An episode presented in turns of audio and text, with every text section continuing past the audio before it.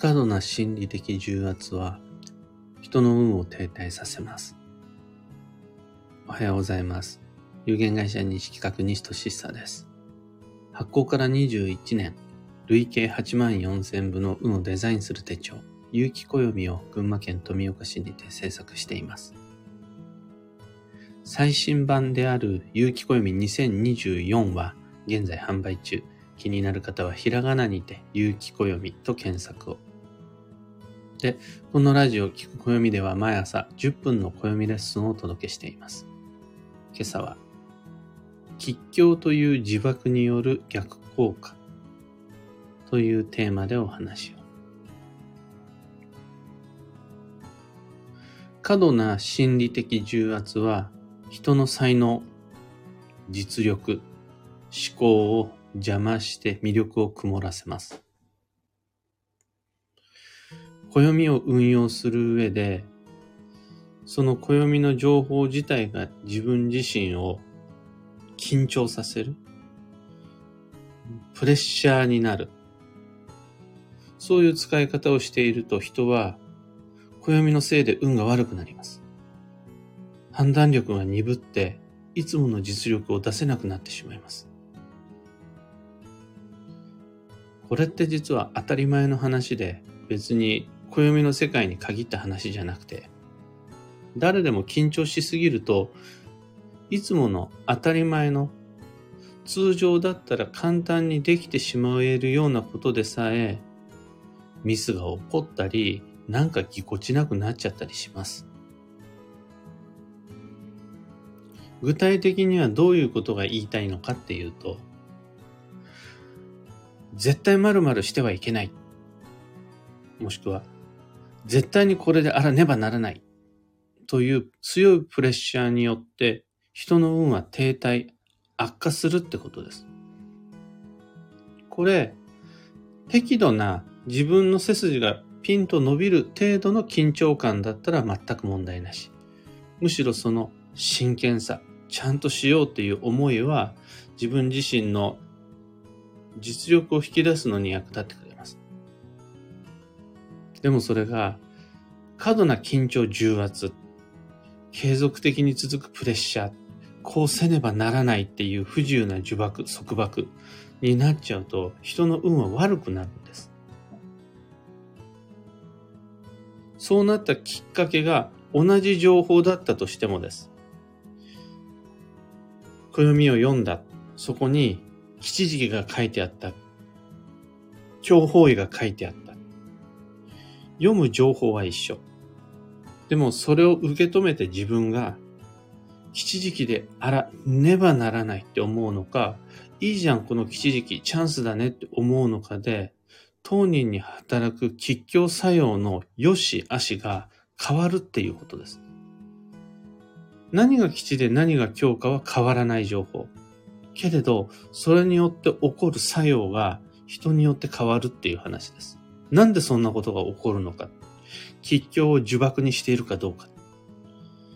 暦の情報が当人にとってプレッシャーになっていないかどうか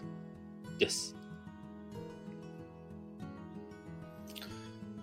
このことを知らないと、あれって思う場面が結構あるんですよね。例えば、転職は必ず吉時期であらねばならない。今日時期に転職をしてはいけない。って思っちゃう方が、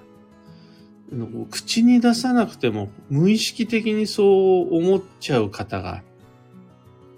結構多いなっていう印象なんです。と、転居は必ず基地方位であらねばならない。今回の転居が強法位になってしまう。そうやって暦で読んだ。なんならそれが大強法位だ。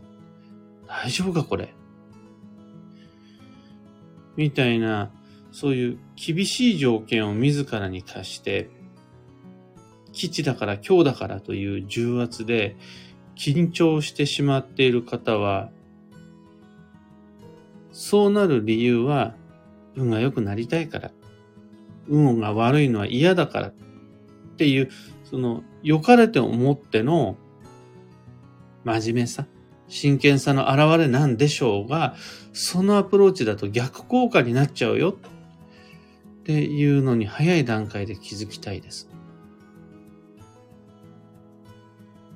また、このことは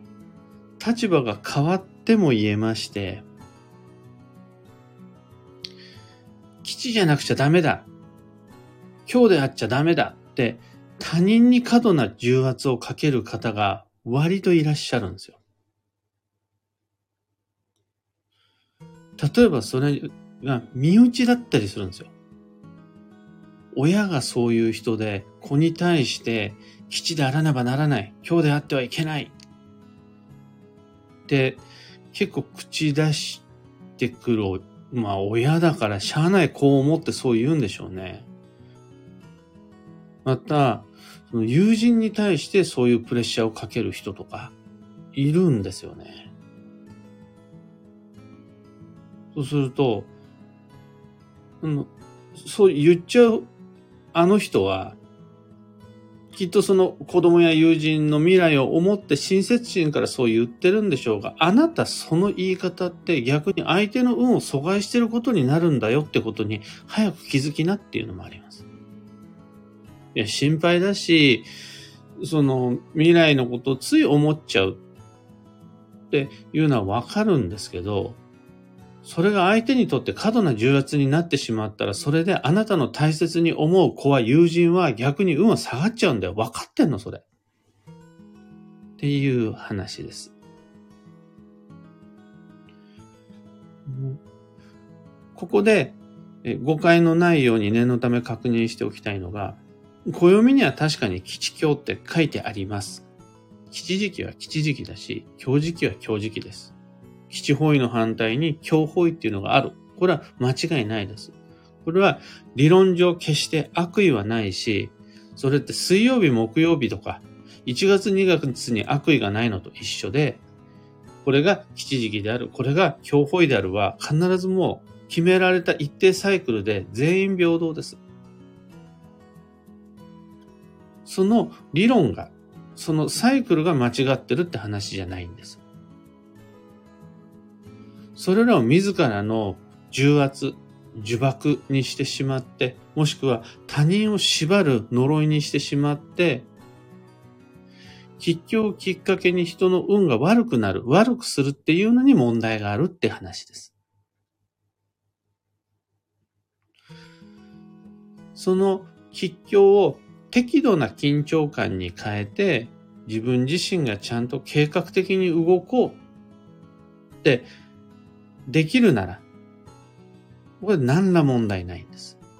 なんならそうすることによって自らの実力が引き出されます。でもそれが同行して、あまりにも過剰、場合によっては非常識になっちゃうと、運は下がります。まとめると、要するに、心理的重圧という作用を見落とすなって話です。それが基地を選び今日を避けるための理論上正しい基地、理論上正しい今日だったとしても、そういう、なんて言うんでしょう、答え、正解だったとしても、それ自体が自分にとっての過度な重圧になっちゃった時点で人の運は悪くなるんだか。だったらそんな無視しちゃった方が運は良くなります。不自然な緊張感がない中で自分らしい選択をした方が人の運は良くなります。この事実を忘れないようにして自分の運を、他人の運をデザインしてあげられると素敵です。今朝のお話はそんなところです。三つ告知にお付き合いください。まず、開運ドリルワークショップ2024にご参加の皆様、お正月休み中の運のデザインは進んでいますでしょうか？僕はといえば、今日、暦を片手にカフェに行って、実際、実際の書き込みっていうのをどんどん進めていこうと思います。まだ今の時点でそこに細かい日付をつけるところまでいかないと思います。もうちょっと先に進んでみないと、何日にやろうとか、どうしようとかっていうとこまでいかないです。ただ、そもそもそのざっくりとした日付の設定をするための前段階で目標設定が必要です。どういう年にしたいのか。どういう年となるように、その優先順位を決めていくのか。みたいなのがあるから、いろいろな行動に日付がついていくので。だかこの目標設定に関しては、お正月休み中みたいなまとまった時間のタイミング利用して、言語化しておけると良いです。ただ、まあ、よく聞くのが、その自分がどんな年にしたいのかを言語化するのって難しいっていう。それで成り行きで過ごしちゃうよっていう方、しばしば見かけるんですが、目標設定を言語化するためのヒントをご提案しているのが開運ドリルだったりします。いきなりボンって答えは出ないかもしれないけど、第1段階、第2段階、第3段階と複数の課題をこなしていく中で、大体こういう年にしたいみたいなのが見つかってきます。そうすると、いやー、いまいちよくわかんないんだよねって方はもう一回開運ドリル1から流し見でいいんで、あのメモ、メモ帳、暦とペンを片手にやってもらえると嬉しいし、まだそもそも目標設定できてない、するつもりもなかったんだっていう人は開運ドリルをお待ちしているので、ぜひご参加ください。二つ目が、毎年恒例の新春イベントに関してです。2024年1月13日と2024年1月27日に新春暦読みという毎年恒例の無料講座を開催します。どちらも内容は同じで、2024年の運勢と注意事項をご紹介するっていう無料講座です。1月13日の方は YouTube でのライブ配信。その後アーカイブも残します。1月27日の方は夜7時からビキニ気流文化会館にてオフライン講座です。ぜひ会いに来てください。気流での講座の方は無料ですが事前のご予約が必要となります。こちらはブログからお申し込みお待ちしています。最後に3つ目、2024年2月10日土曜日11時から東京都千代田区にて西企画35周年記念講座を開催します。こちら前半後半に分かれていて、2部構成になっていて、前半が仕事を成功させる20の常識というテーマで、弊社会長、西金也が35周年の記念講演を行います。で、後半はがっつり僕の担当で運勢講座です。久しぶりに2024年の旧性別傾向と対策っていう、昔はもう毎年毎年やってたんですが、それできなくなっちゃったという、旧性別の運勢講座を久しぶりに開催します。こちら、特典がありまして、参加者全員に西金谷の新しい書籍と、あと、西俊久が音声解説する旧性別悪運のシナリオっていう音声データを全員にプレゼントします。料金が6600円、定員が90名。ぜひとも90名、皆さんお待ちしてます。開運ドリルも新春暦読みも35周年記念講座も詳細と申し込み窓口はこの配信の放送内容欄にリンクを貼り付けておきます。さて、今日という一日は2024年1月4日木曜日繁忙の12月も今日を入れていよいよ残り2日間となりました。今日と明日で本年度の運が動くタイミングが終了です。残り2日間ですが、今なお運は動いています。運が動くと、いろんなことが、いいことも悪いこともいろいろ起こりますが、その何が起こるかに関係なく、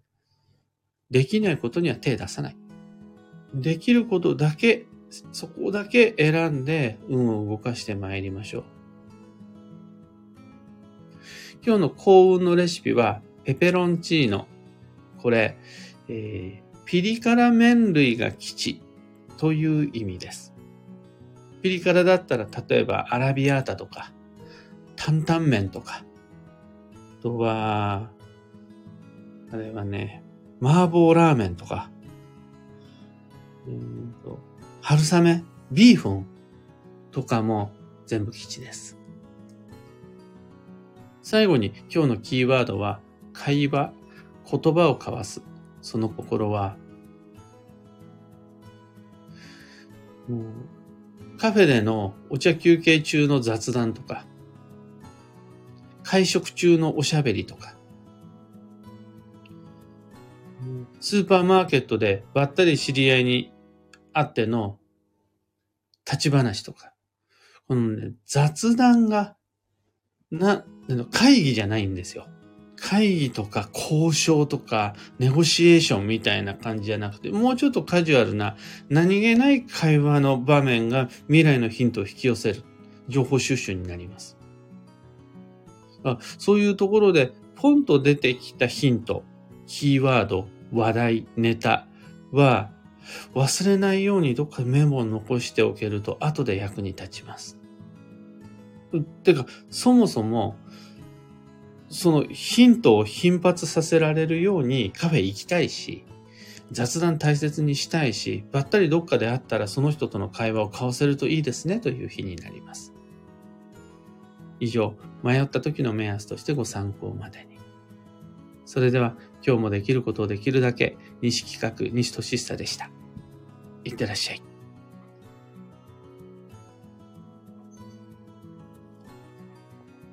小川智美さん、おはようございます。魔法音さん、おはようございます。ゆうさん、おはようございます。キュアナさん、おはようございます。キーボードさん、おはようございます。アルココさん、おはようございます。今日のみんなの空模様は、曇り。おおむね曇り。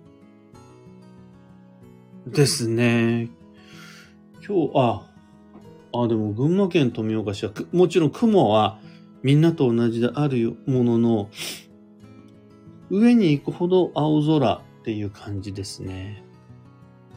でもあの雲はちょっとグレーっぽいから雨雲なのかなちょっとどんよりっぽい曇り空ですね。かよさん、まーちさん、あきさん、きみこさん、おはようございます。めぐさん、昨日からウィッシュリスト100を2024年の有機暦のフリーページに書き始めました。婦人の友という月刊誌で紹介されていた方法で、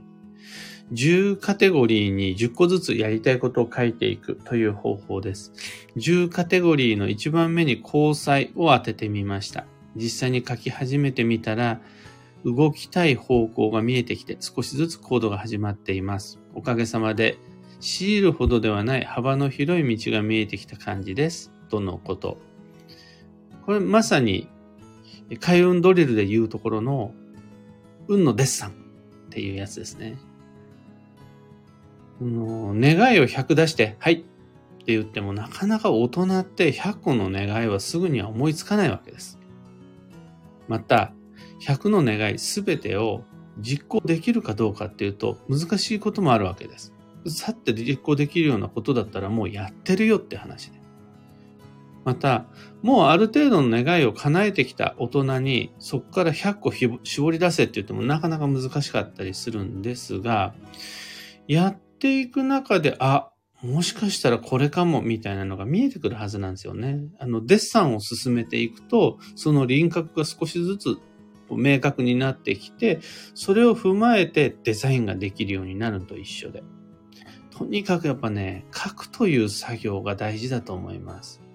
でその作業はデジタルよりもアナログな方が効能はあると思います。アルココさんご好意で受けた今日の呪縛から先生のブログでブログで脱出しました。